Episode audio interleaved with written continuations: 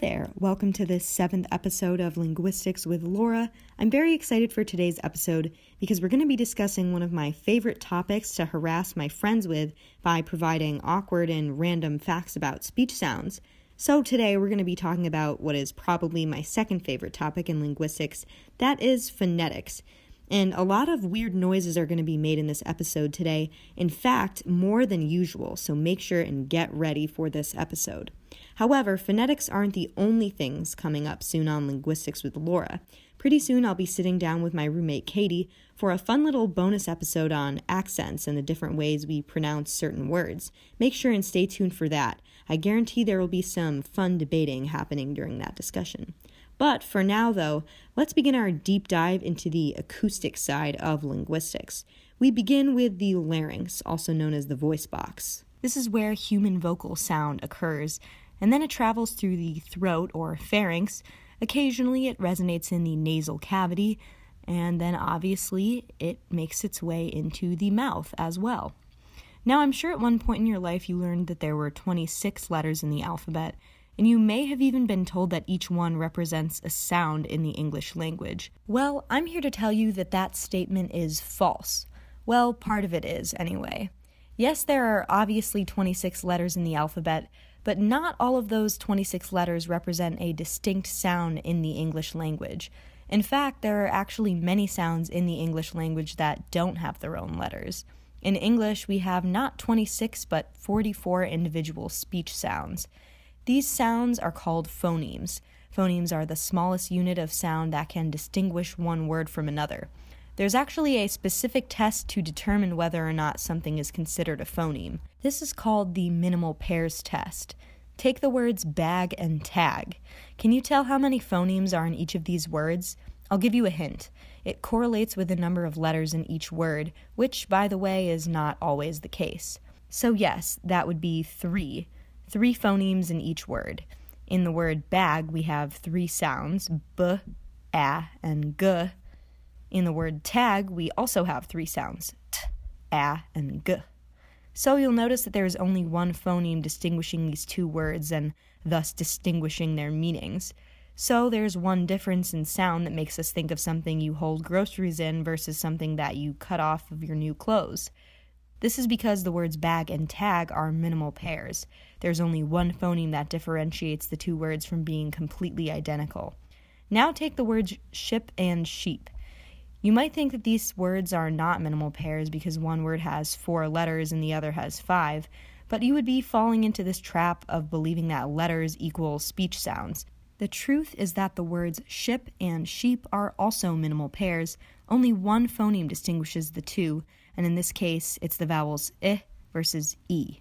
You probably have already learned the difference between vowels and consonants a long time ago in your youth, but allow me to complicate this knowledge a little bit, or maybe a lot of it.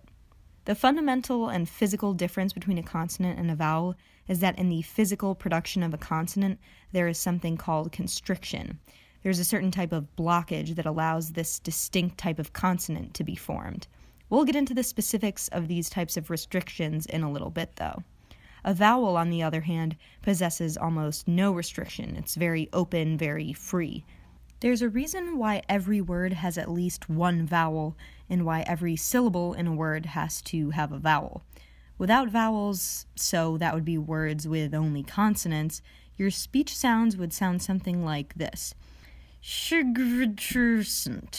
See, that makes no sense. And it's also really hard not to let little vowels creep up in the transition from one consonant to another. This is also why singers focus so much on their vowels as opposed to their consonants. The vowels are the highlight of the vocal notes. They allow the beauty of the free, raw human voice to ring through the air, whereas the consonants simply just act to convey the lyrics of the song, essentially. So, what are the different types of consonants? Well, this is where it gets more complicated. There are three main features of consonants that linguists focus on. These are voicing, placement, and manner. Let's talk about voicing first. When you make sound in your larynx, or voice box, two different things can happen. With certain consonants, your vocal cords will rub together and produce a vibration that you can feel with your fingers if you put them up to your throat. Make the following sound and place your fingers on the front of your neck. Mm. You should feel a vibration. This is because your larynx just underwent a process called phonation, where your vocal cords rub together. This is a process called adduction as well. Now make the following sound, keeping your fingers in the same place as before. This time you shouldn't feel a vibration. This is because the f sound is voiceless or unvoiced. Phonation does not occur with the production of this sound, and your vocal cords remain separated during a process called abduction. However, with the v sound, phonation does occur. The vocal cords rub together and vibrate, causing you to feel it with your fingertips. Here's where it gets interesting. Make both of those sounds again, v and f. Notice what you do with your teeth when you make these sounds.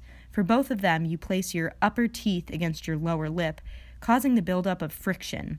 In fact, the placement of your teeth should be exactly the same for both of these sounds. The only difference between these two sounds lies in their voicing. Their placement, however, is exactly the same, and because of this, these two sounds are called cognates. These two sounds are also called labiodentals, where the lips and the teeth meet together to create constriction. Without placing your top teeth against your bottom lip, it's impossible to make the f or v sound. Try it. I rest my case. There are actually lots of other cognates in English as well. A few that come to mind are the sounds sh and zh, s and z, g and k, and finally t and d. Try whispering each of these sounds. So when you whisper, you don't phonate, so you shouldn't have any vibration if you put your fingers up to your neck what you'll notice is that sounds that are cognates don't sound really any different when you whisper them. This is because the only difference between two sounds that are cognates lies in the voicing of those consonants. The second aspect of a consonant is something called placement, which refers to the location where there is restriction in the production of a speech sound. So, if we take the f and v sounds, for example, the restriction occurs between the top teeth and the bottom lip, where friction builds up and creates either the f sound or v sound, depending on if phonation occurs or not. There are several different categories of placement where we can place, no pun intended, our different consonants. The first type of placement, if we're talking about speech sounds created at the frontmost point of the human face, I guess you could say, is the bilabials. Bi, the prefix means two, and labial means lips, thus, the bilabial sounds are made using both of our two lips. So these would be sounds like p, b, which are cognates, and m. Try these out. Notice how you can't make these sounds without putting your lips together? Well, that's because these sounds require constriction or restriction between the two lips. The next type of placement are the labiodentals, which we just talked about. The only two labiodentals are the f and v sounds. It's as simple as that. Moving on, we have the interdentals, and like the labiodentals, there's also only two of these. There's th and th. One of these is voiced, and the other is voiceless. These are called interdentals because the tongue goes in between the teeth, so it kind of makes sense. This one I think people have some trouble distinguishing because in English we write both of these two sounds the same way with the letters th. What you'll notice though is that one of the THs is voiced, so phonation occurs, and the other one is not. Take the word the. Notice how the th sound is voiced in that sound. Now take the word thought.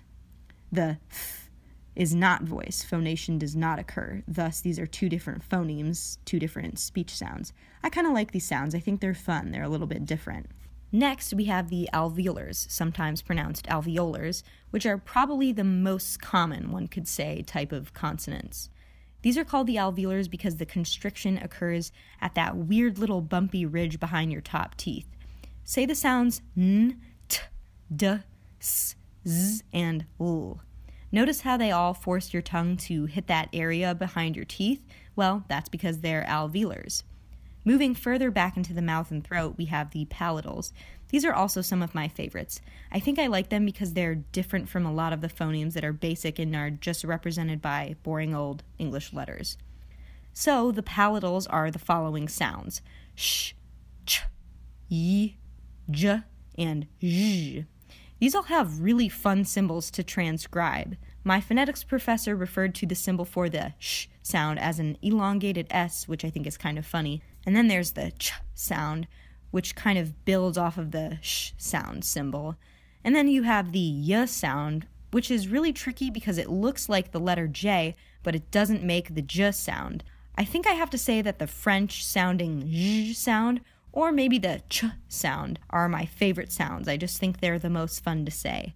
I mean, come on, if it sounds French, it's going to sound fancy, so of course I'm going to like it. But anyway, if we move further back into the oral cavity area, we happen upon the velars. These are called velars because the constriction occurs at the level of the velum, also known as the soft palate. These sounds, I will say, are a little bit harder to understand how we can produce these sounds because the constriction occurs so far back in the mouth. These sounds are the k sound, g sound, which is the voice version of the k sound, by the way, the ng sound, which does not have its own letter in English. It's usually just represented by an n followed by a g, and then finally the w sound. Some people argue that the w sound is also a bilabial since you sort of use your two lips to make the sound, but I think of it more as a velar sound. If you make any of these four sounds, though, you'll feel a sort of pressure build up in the back of your mouth where your soft palate, or velum, is, which is why these sounds are called the velars. Finally, our very last type of placement occurs all the way down and back in the glottis, thus, these sounds are called the glottals. However, there's really only two phonemes in English that are glottals. The first is the voiceless sound. The second is something called the glottal stop, which we don't really recognize as being its own sound, even though it is. Take the word cat. You don't say cat, you say cat. You just kind of cut off the end of the word. That's because with the word cat, or most words that end with the letter T, we use a glottal stop instead. We'll get into glottal stops and allophones of different phonemes in our next episode on phonology, so stay tuned for that. The third and final form of categorization for phonemes is the manner of articulation. The different names for the different types of manners of articulation are some of my favorite words to say. I'll list them off to explain why. There's the stops, nasals, fricatives, affricates, glides, and liquids. So, pretty fun batch of words to say, if I do say so myself. We start out with the stops, also sometimes called plosives. These include the following sounds b, p, t, d, k, and g, and then the glottal stop, which again we'll discuss more when we get to phonology. Now, the reason these are called stops actually makes a lot of sense. Try to say the sound b for five seconds. Now try with the sound d. Now k. What do you notice? You shouldn't be able to do it. That's because these sounds are stops, they are fleeting. In order to make these sounds, you have to create a large buildup of air pressure and then suddenly release it. You can't create these sounds continuously. They're like moments in our lives, once something of the future and then something of the past. The airstream is completely blocked in the oral cavity for a very short period of time. Try saying the sound t for five seconds. What does it sound like? The t sound should sound like a s which is another voiceless alveolar sound. The d sound should sound like a z. That's because the sounds s and z are very similar to t and d. The only difference is that t and d are stops and s and z are continuants or speech sounds that can be made for more than one fleeting moment. More specifically, though, the sounds s and z are members of the fricative community, along with the sounds f, th, v, sh, and zh. And then finally. These sounds are called fricatives because the manner in which they are articulated occurs because the airstream is obstructed in a way that produces friction. I gotta say, I love the fricatives, and come on, you can't tell me that the word fricative is not ridiculously fun to say. But there's another fun category of describing manner of articulation, and these are called the affricates. There are only two of these, and they're kind of funky because they're essentially combinations of stops and fricatives. The two affricates are both cognates of each other, ch and j, one voiceless, the other voiced. These are also some of the more fun sounds of the English language, in my personal opinion. The next type of manner of articulation are the nasal consonants. Try plugging your nose and saying the following sounds mm, n, and ng. You essentially can't. That's because these three sounds are nasals. They resonate in the nasal cavity, or the nose, in order to produce the desired phoneme. So, anytime you're congested and you have to say a word like monkey or mango, chances are it's going to be pretty clear that you're congested. However, if you plug your nose and say the words chair, thoughtful, or skateboard, you should have no trouble. In fact, a listener would probably not even be able to tell that you were plugging your nose unless, of course, they saw that you were plugging your nose. Try it. I'll do it right now, too. Chair, thoughtful, skateboard. You can hardly tell the difference because none of these words have any of the nasal sounds. Moving on to our next manner of articulation, we have the glides. There are only two of these sounds, w and y. These are called glides because, well, they glide through the mouth or oral cavity. And finally, we have the liquids. These are the l sounds and r sounds. These are called liquids because their molecules have a fixed volume but take the shape of their container. No, I'm just kidding. That's what I learned in my seventh grade science class, but right now we're talking about language. Anyway, pretending that that terrible joke didn't just happen, the liquids are called such because there is some soft, more slight obstruction of the airstream, but not enough to cause friction like with fricatives or affricates. If you're confused about the difference between manner and placement, the key difference to remember is that placement refers to the location of constriction that occurs during the production of a phoneme, whereas manner refers more to the way that air flows during the production of a phoneme. The complication for English phonemes is far from over, however. We still have to cover the topic of vowels in English, and I might be about to blow your mind with this, but in fact, there are many more vowels than just the A, E, I, O, U, and sometimes Y vowels. Let's start with the pure vowels, or the non diphthongs, monophthongs, if you will. If you've ever taken Spanish, you know how easy and simple the vowel system tends to be in Romance languages. In Spanish, there are five main vowels A, E, I, O, and U. It's just about as simple as that. However, as you are probably fully aware, we have many, many more vowels in English. We have these five vowels that are present in our Romance languages, but we also have the following A as in apple, I as in crib, and Eh as in bed. These vowels are considered front vowels because the highest part of the tongue is positioned roughly in the front of the mouth. The front vowels also include our A and E sounds that we talked about with Spanish as well. Then we have the central vowels, where the tongue is positioned in the center or middle of the mouth, halfway between where the tongue would be during the production of a front vowel versus a back vowel. These include the vowel uh, as in blood, and fa. You can finish that one. The central vowels also include something that is pretty unique to the English language, and that is the schwa. The schwa is an unstressed vowel somewhat resembling the uh sound, though a schwa is always unstressed and the uh sound is always stressed.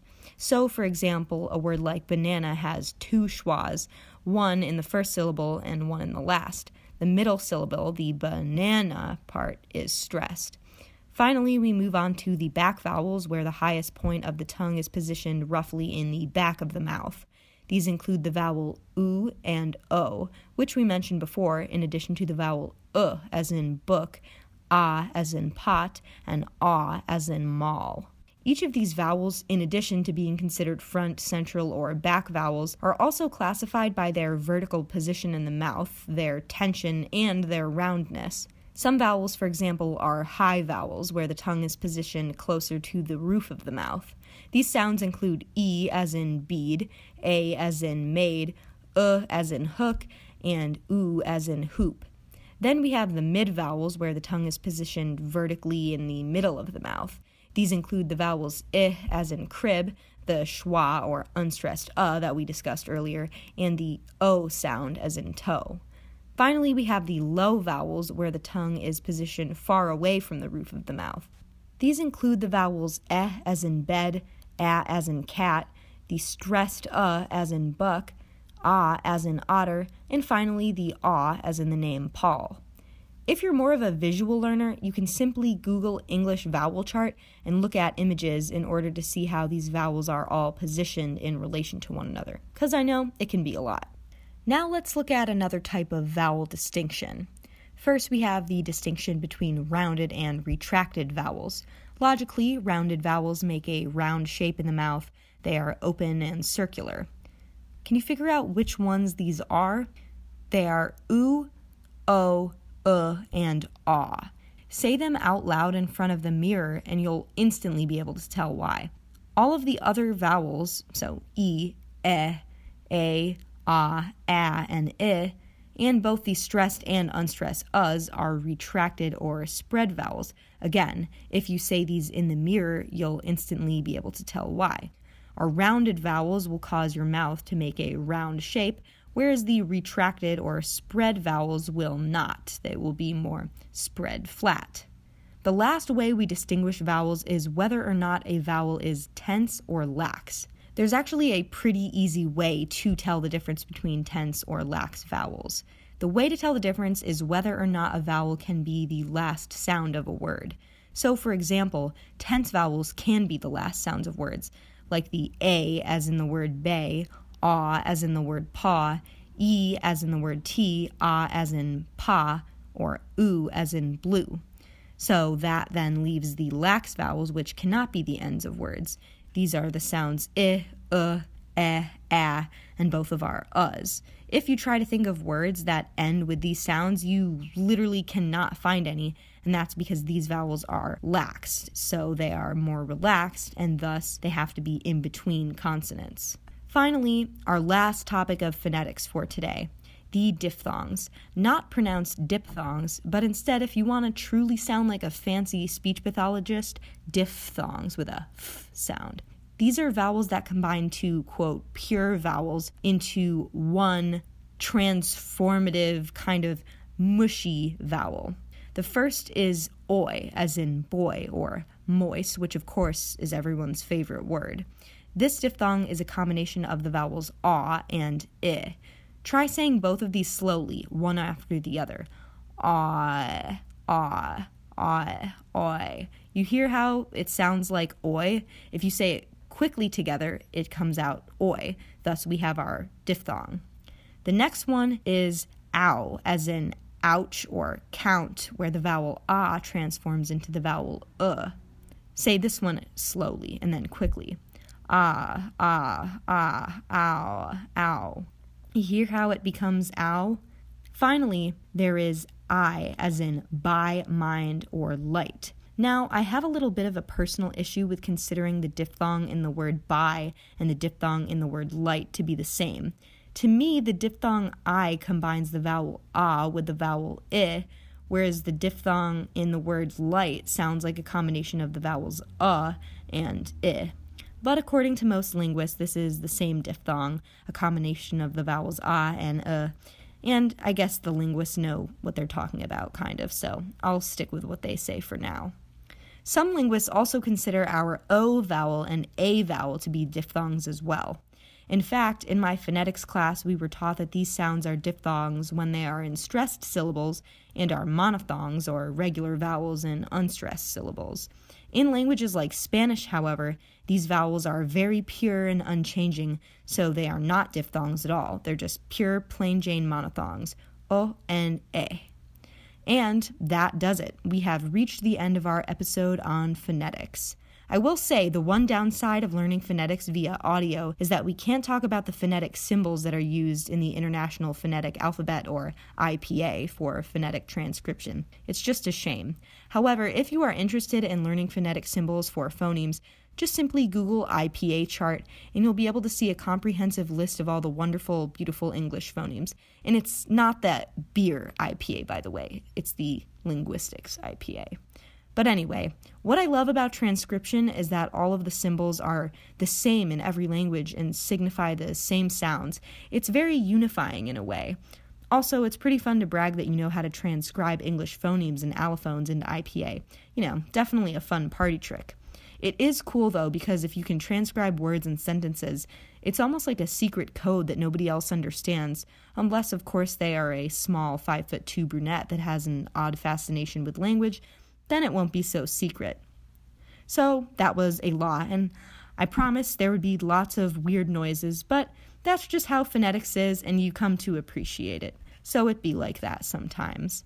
Thank you for listening to this episode. Tune in next time. I'll be continuing our discussion of sounds in the English language with a discussion of phonology, which refers to the sound systems and patterns in language. It'll be kind of like a part two to this phonetics episode. Thanks again for tuning in today, and I will catch you next time here on Linguistics with Laura.